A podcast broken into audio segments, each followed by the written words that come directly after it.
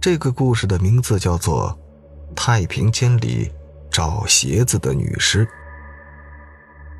太平间在过去的医院都会有这么一个独立的小房子吧？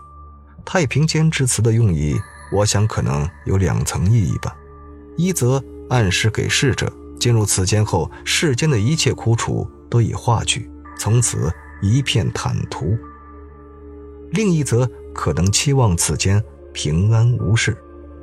医院的太平间位于医院的后院，住院部大楼的西南角。是一间由红砖盖成的平顶小房子，可能是因为它的缘故，后院基本上没什么人来。原来修建供人们散心的亭廊与花坛破败不堪，满院的野草足有一人高。每到夜间，太平间那盏昏黄的门灯都会被打开，照亮周围五六米的地方。看守太平间的老师傅和王魔有着共同的爱好。有事没事喝上两杯，两人到一起没多久就成了好酒友。只要是老师傅值班，王魔都会找他一起整点。对了，忘说了，王魔离婚了，老婆带着孩子走了，他彻彻底底是个光棍汉，没人管，没人问，想回家就回家，想喝酒就喝酒。某天白天，公安局送来了一具女尸。院方通知老师傅，让他去开太平间的门。虽说是太平间看守，其实也是个美差，平时不用待在太平间那边，接通知开门就行。尸体由车内转移到太平间过程中，不知道什么原因，女尸的鞋子掉了下来。老师傅看到了，但他没有管。他可能感觉碰死者的东西晦气吧。当时没有家属在。很有可能是还没有确定死者的身份。公安院方的工作交接结束后，老师傅锁门也走了。当晚，老哥俩又是一顿喝一顿侃。席间，老师傅想起来自己的帽子还忘带回来了，还在太平间外面的树上挂着，可能是怕丢吧，非要当晚就取回来。王魔就说：“明天天亮了再说吧。”老师傅不依，非去不可。王魔只得和他结伴前往。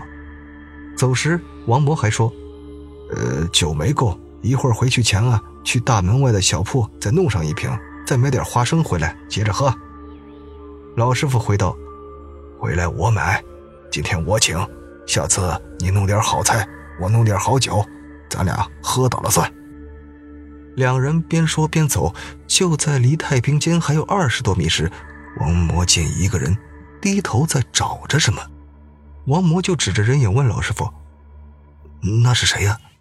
干什么呢？”老师傅可能是年纪大了，看不太清楚，就回道：“什么谁呀？哪儿有人？你喝多眼花了吧？就这酒量啊！”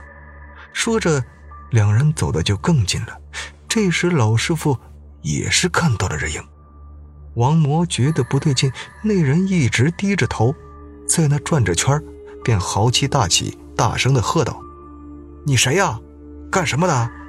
大晚上在这儿干什么？”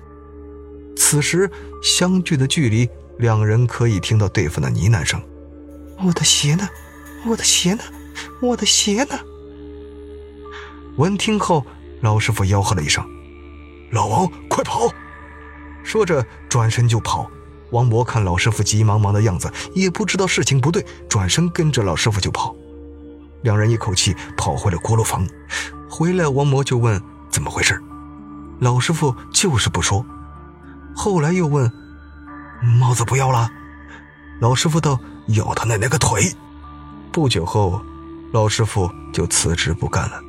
又隔了好久，王博路遇老师傅。老师傅才将那天的事告诉了他。